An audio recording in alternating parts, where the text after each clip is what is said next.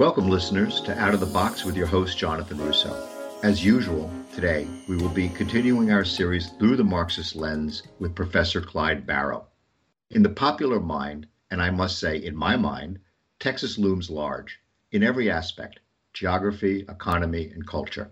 Texas is big enough to go its own way. The Republic of Texas is a real concept in the mind of many Texans. However, I am sophisticated enough to understand that Texas is not the cartoon cowboy hat or TV show character JR. I know Texas is home to a diverse and rich population of Latinos, tech entrepreneurs, LGBTers, and smart academics. Over the last decade or so, Texas, however, has seemed to want to maintain the red meat image of the GOP. The Texas GOP has done everything from filing endless lawsuits against Obama to passing anti-abortion legislation and now fighting for serious voter suppression laws. Which is the real Texas, and what is going on with the legislature and the governor? Well, in this episode, we introduce some local knowledge. Professor Clyde Barrow, who has given us his Marxist insight into so many global topics, now comes home to give us a Marxist analysis of the state he is a resident of. Professor Barrow, just what is going on in Texas, and how would Marx have reacted? I think Marx's analysis of Texas would agree with you on one point. There are really two Texases, and it's a Texas that's deeply divided by class, race, and ethnicity. There's the Texas of the Republican Party that controls the state government, which is essentially white minority rule. And then there's the majority of the population that lives in Texas's cities, which is young, educated. It is ethnically and racially diverse. It is secular, it is liberal, and it is overwhelmingly democratic. And effectively, a Marxist analysis would tell you that Texas is really a bellwether of the emerging class war in the United States. I would add to that, Texas has become sort of the bell cow of the Republican Party. And so one of the things I want to do today is really focus on a discussion of the Texas Republican Party and the emergence of what I would call a Christofascist ideology. What's going on in Texas is more than just conservatism. Let me give you a little bit of historical background. Please. Texas started to turn Republican in the 1980s when Ronald Reagan was the president, and he gave a very famous speech to all Southern Democrats where he asked them to come home. He said that they were conservatives, that the Republican Party was the conservative party now, and that they belonged in the Republican Party. And you started to see conservative Democrats, the old Southern conservative Democrats, break ranks. By 1992, Texas was a Republican-controlled state. That was the first time that they managed to successfully win all of the Texas statewide offices. The governor, the lieutenant governor, they took control of the legislature, all of the executive branch officials. And by 1996, they essentially moved in a very different direction. And what I want to explain here is that there are really sort of two versions of conservatism at work. One is the kind of traditional corporate-oriented libertarianism that we would associate with somebody like Ronald Reagan. It's essentially a libertarian ideology, free market, laissez-faire. But one of the things Reagan recognized was that the Republican Party could never be a governing party unless it built a mass base. And the mass base that it turned to was largely the evangelical Protestants, sort of the deindustrializing working class on its way to becoming the lumpen proletariat, the disenfranchised and dissatisfied petite bourgeois small business owners and upper middle class whites. And those people advocate a doctrine that was often referred to as moral conservatism, as opposed to libertarianism. They were more concerned with social, moral, and cultural issues, whether it be gay rights, abortion, same-sex marriage, the national anthem, the burning of the flag. And that is the group that actually won control of the Texas Republican Party in a very decisive showdown in 1996. In most of the National Republican Party, that takeover didn't happen until very recently under the leadership of Donald Trump. So in that respect, the Texas Republican Party has really been the bellwether or the bell cow pointing to the future of the Republican Party and in some ways the future of the United States. Okay. Now, how did they do this in spite of the tremendous migration of liberals and northerners into Texas, business, industry, educators, tech entrepreneurs? Texas is a big, wide open, rich state. How do you create a crypto-fascist group within a diverse economy like that, a big global economy even? Yeah, and keep in mind, Texas also has one of the lowest rates of voter turnout in the United States and has always had so historically because it has had a policy of voter suppression going all the way back to the end of Reconstruction in the 1870s. So voter suppression, Jim Crow, what we call Juan Crow down in South Texas, is nothing new. They've been suppressing the vote for a very long time, and it's a suppression that is designed to disenfranchise poor whites, African Americans, and Hispanics, and they've been very effective at doing that for a very long time. So minority rule has been a way of life in Texas really for decades, for well over a century. But I also want to emphasize this difference between moral conservatism. Yeah. Because while we typically think of libertarians and Republicans as being opposed to government, the moral conservatives share that idea when it comes to the economy and the regulation of business. But when it comes to moral conservative and social issues, they believe in a very strong authoritarian state to intervene in people's personal lives, to regulate their personal behavior. In other words, right, to prohibit abortion, to prohibit same-sex marriage. And I'll go through some other things we can talk about, but it is a conception of politics that very quickly lapses into authoritarianism and ultimately, I would argue, into fascism. And not just fascism, but a very unique thing that I'm going to call Christofascism. And if you give me a minute, I just want to give you some examples. I would encourage everybody, if you want to set your hair on fire and read something that is absolutely horrifying, that will not let you sleep tonight, go online and read the platform of the Texas Republican Party. Here's why I call it Christofascism. The preamble to that platform begins with this phrase, affirming our belief in God.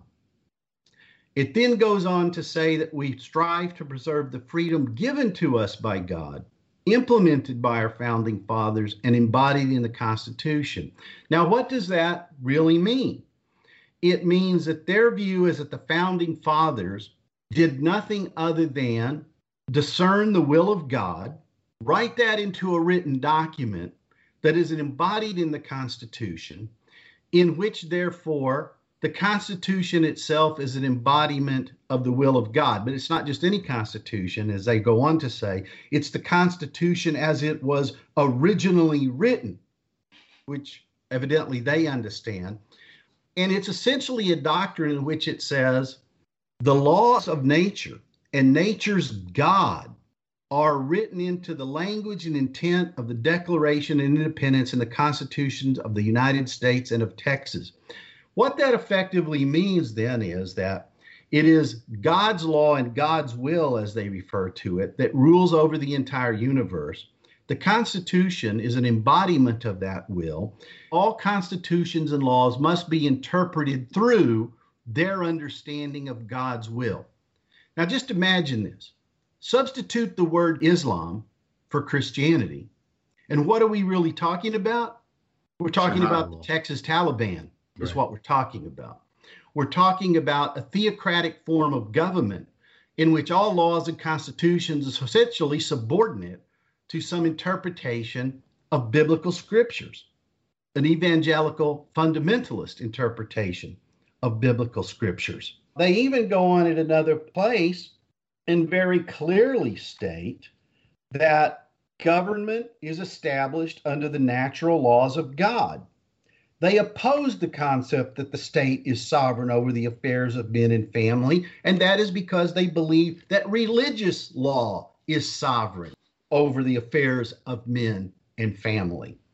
And they even talk about at one point how the laws of the free market are equal to the laws of physics, the laws of planetary motion, because they all emanate from one source, from God. Now, what does that mean?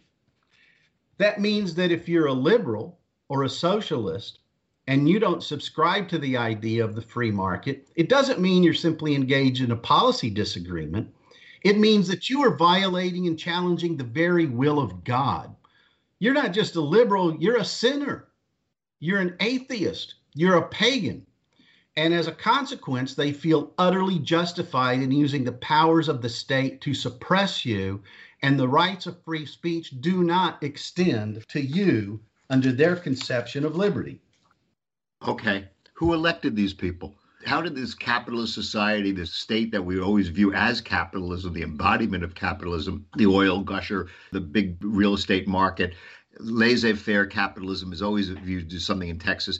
How did these people get elected inside of this very diverse group of entrepreneurs and other interesting people?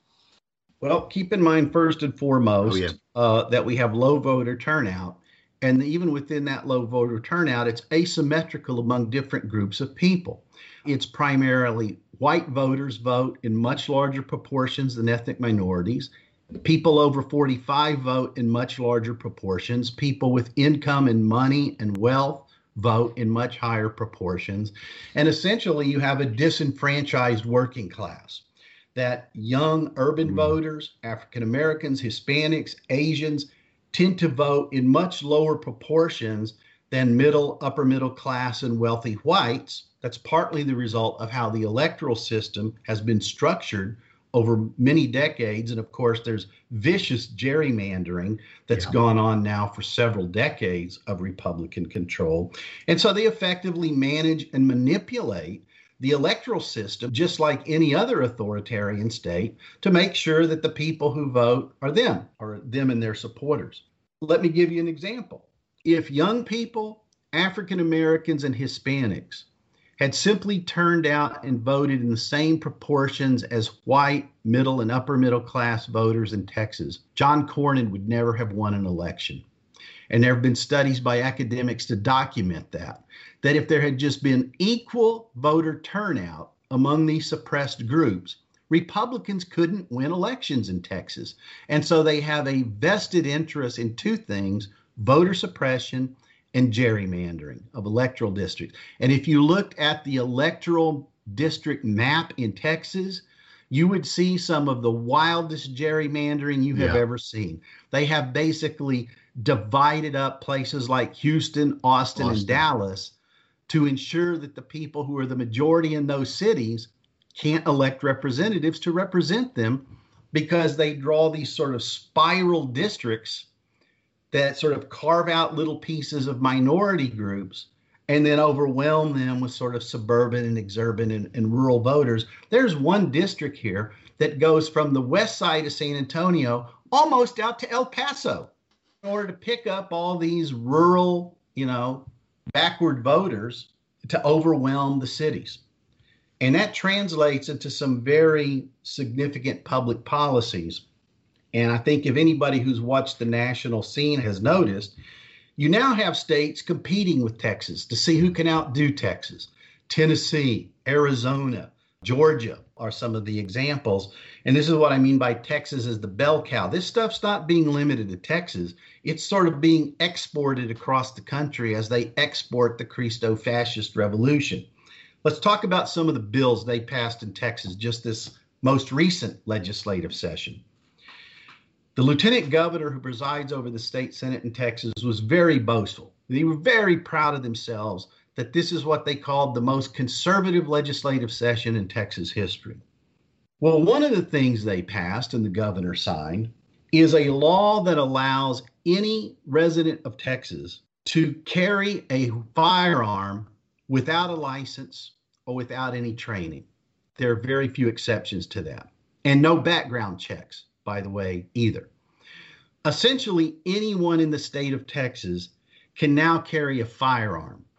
And their rationale for this is that it better protects the Second Amendment rights of Texas residents. But they also argue it somehow protects the heritage of Texas. And one of the things about this Christofascism is that it's not anchored in real history. It's anchored in mythology. And an example of that mythology that you mentioned, this idea of Texas is the Wild West, the cowboys. Well, I think anybody who's ever watched an old Western knows that even in the Wild West of the 1870s and 1880s, 1890s in Texas, you couldn't carry a firearm inside the city limits. Guns were seen as tools. You carried them out in the country to protect yourself against mountain lions, Indian attacks, rattlesnakes, and to herd cattle. But when you came into the city, what were you required to do? You've probably seen an old Western, Jonathan. Yep. Check your firearms in with the sheriff. You can pick them up on your way out of town. Yeah. So this notion that Texans carried guns everywhere is a nonsensical myth. In fact, let me read you a provision from the Texas Bill of Rights, Section 23 of the Texas Constitution. The legislature shall have power by law to regulate the wearing of arms with a view to prevent crime. The Texas Constitution has more restrictive provisions on the right to bear arms than the U.S. Constitution because it was written in 1876, and they were well aware of the dangers of unlicensed, unregulated carrying of firearms. So this notion that Texas was a Wild West arm-bearing place is a pure myth. Now, how do you maintain these types of myths? Well, it's long been known that Texas has a textbook commission or a state board of education, which is, again, largely neoconservative, Christofascist, that you cannot use any textbook or teaching materials in a Texas public school not approved by them. Right. And they just passed another law prohibiting the teaching of critical race theory, which I doubt that any of them have even can tell you what that is. But they've also mandated the teaching of what they now call patriotic education. Well, what is patriotic education? It's this myth of a Texas that never existed. A myth that was white, a myth that was laissez-faire. They've evidently forgotten about the Populist Party. That was very powerful at one time in Texas. And so effectively what they do is, in fact, most recently, they eliminated all references to Hillary Clinton from Texas history books about U.S. history. And there are all kinds of censorship that goes on. And in fact, again, in the Republican Party platform, they essentially mandate that the educational system shall function as an ideological state apparatus, that it will only be allowed to convey a view of history and a view of politics consistent with the Republican Party platform. These are the people who want to talk about free speech and who are concerned about censorship. They go on to say they oppose all laws regarding hate speech and hate crimes.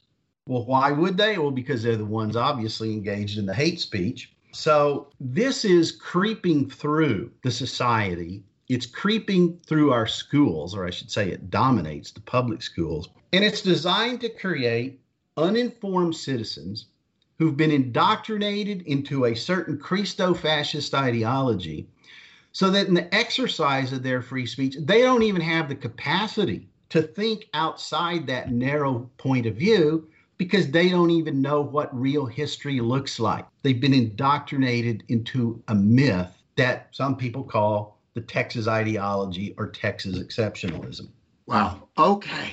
Why did capitalism and why did the business community, why did the general economy allow this to go on? I still don't understand the wealth in Texas. I mean, you fly into Dallas, you go into Austin. It's a very wealthy state. I mean, there's a lot of money there, and money travels internationally. People go to Europe. I mean, this isn't a backwards Missouri district. Texas is a really wealthy place. Why and how did they let this control go to this religious Taliban of Texas? Well, I think there's a couple of reasons. Well, one very simple reason. As I mentioned, the one point of overlap between the old sort of corporate libertarians and the moral conservative Christofascists is their common acceptance of free markets.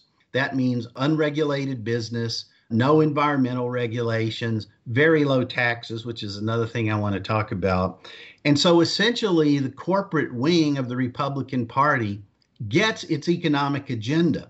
The rest of this doesn't really concern them, I don't think, because in their view, it doesn't really affect them or affect their lives. They can send their children to any school they want to. They can send their mistresses to get abortions in Massachusetts. None of this affects them, but it's a very effective way of controlling the working class and of controlling the general population. And that's another aspect when we talk about the taxes. Texas always bills itself as a low-tax state, which is only true if you're talking about the wealthiest 10 to 20% of Texans, and that's because Texas doesn't have a corporate or personal income tax. If you look at the tax burden that is borne by the other 80% of Texans, it's as high or higher than you would find in states such as California, New York, or Massachusetts. So overall, you can create the image that Texas is a low tax state, but in fact, it's a high tax state. When it comes to 80% of the population, it's a very low tax to no tax state for the top 20% of the wealthy and income earners. And as a consequence, that's very attractive to people like Elon Musk, who wants to come to Texas now because he doesn't have to pay either a corporate or a personal state income tax.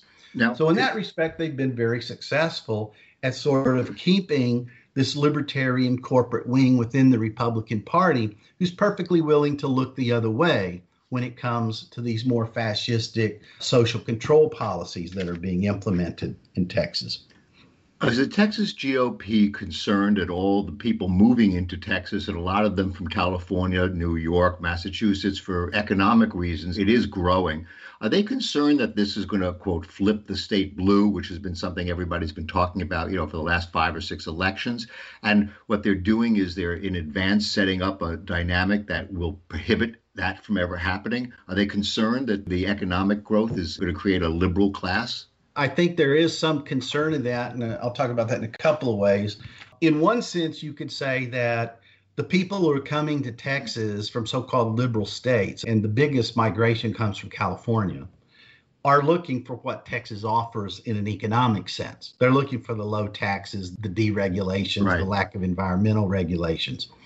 On the other hand, you have seen some very dramatic changes in Texas cities. People don't realize places like Dallas, Houston, San Antonio, and Austin are very liberal, very democratic. They're blue dots on a red map in the state of Texas. Yet, ironically, this is where the majority of Texans now live. Texas is an urban post-industrial state, and they have elected very liberal city councils and mayors who have enacted very liberal policies, everything from banning of fracking within their city limits, if you can imagine that happening, things like tree preservation regulations, prohibiting the use of plastic bags in grocery stores, and many other kinds of very progressive policies. What the Texas Republican Party has done, and that now other Republican parties in other states are imitating, is that they have literally declared war on the Texas cities. Because in places where the majority has been able to declare its intent and to elect liberal, democratic, and even progressive people to public office, this has concerned the state legislature and the state's governor. So basically what they've been doing for about the last 10 years is stripping cities of their powers of home rules.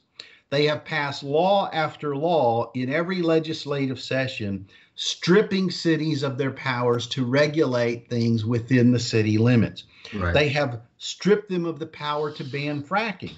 They have stripped them of the power to regulate historical trees. They have stripped them of the power to mandate sick leave and family leave policies for businesses doing business in their city. They have stripped them of the ability to do plastic bag ordinances. And it just goes on and on and on, where basically where liberals win in the cities, the state just takes away the power of the cities to do those things. And again, effectively imposes white minority rule on the very diverse progressive cities that you find in Texas. The question, of course, is, you know, is that dam going to break at some point? And as you pointed out, Texas is more purple than it is blue. It's within 2 or 3 percentage points of flipping in the other direction. And that's why voter suppression is so important. You know, the Democrats successfully stymied an effort to adopt Georgia-style voter suppression laws in this legislative session. The governor has indicated he's going to call them back into special session to make sure that those voter suppression measures pass. and he will keep calling them back until they pass. Well, Professor Barrow, I can't say that this was an upbeat conversation. I know that you live in the state of Texas, and we're just watching this horror show from elsewhere. I'm not surprised. It is interesting, and the details you provided us are certainly bone-chilling to the core. Well, we'll just have to see again how this one plays itself out. You know, a lot to think about. Wow. Thank you so much for this enlightening episode. You're welcome. Listeners, thanks again for tuning in to Out of the Box with Jonathan Russo. Your input is valuable to us, and we'd really like to hear from you. Please send us an email anytime with feedback at ootbwithjrusso@gmail.com and follow us on our Twitter page, ootbwithjrusso. This has been a copyrighted production of Grapevine Incorporated. All rights reserved.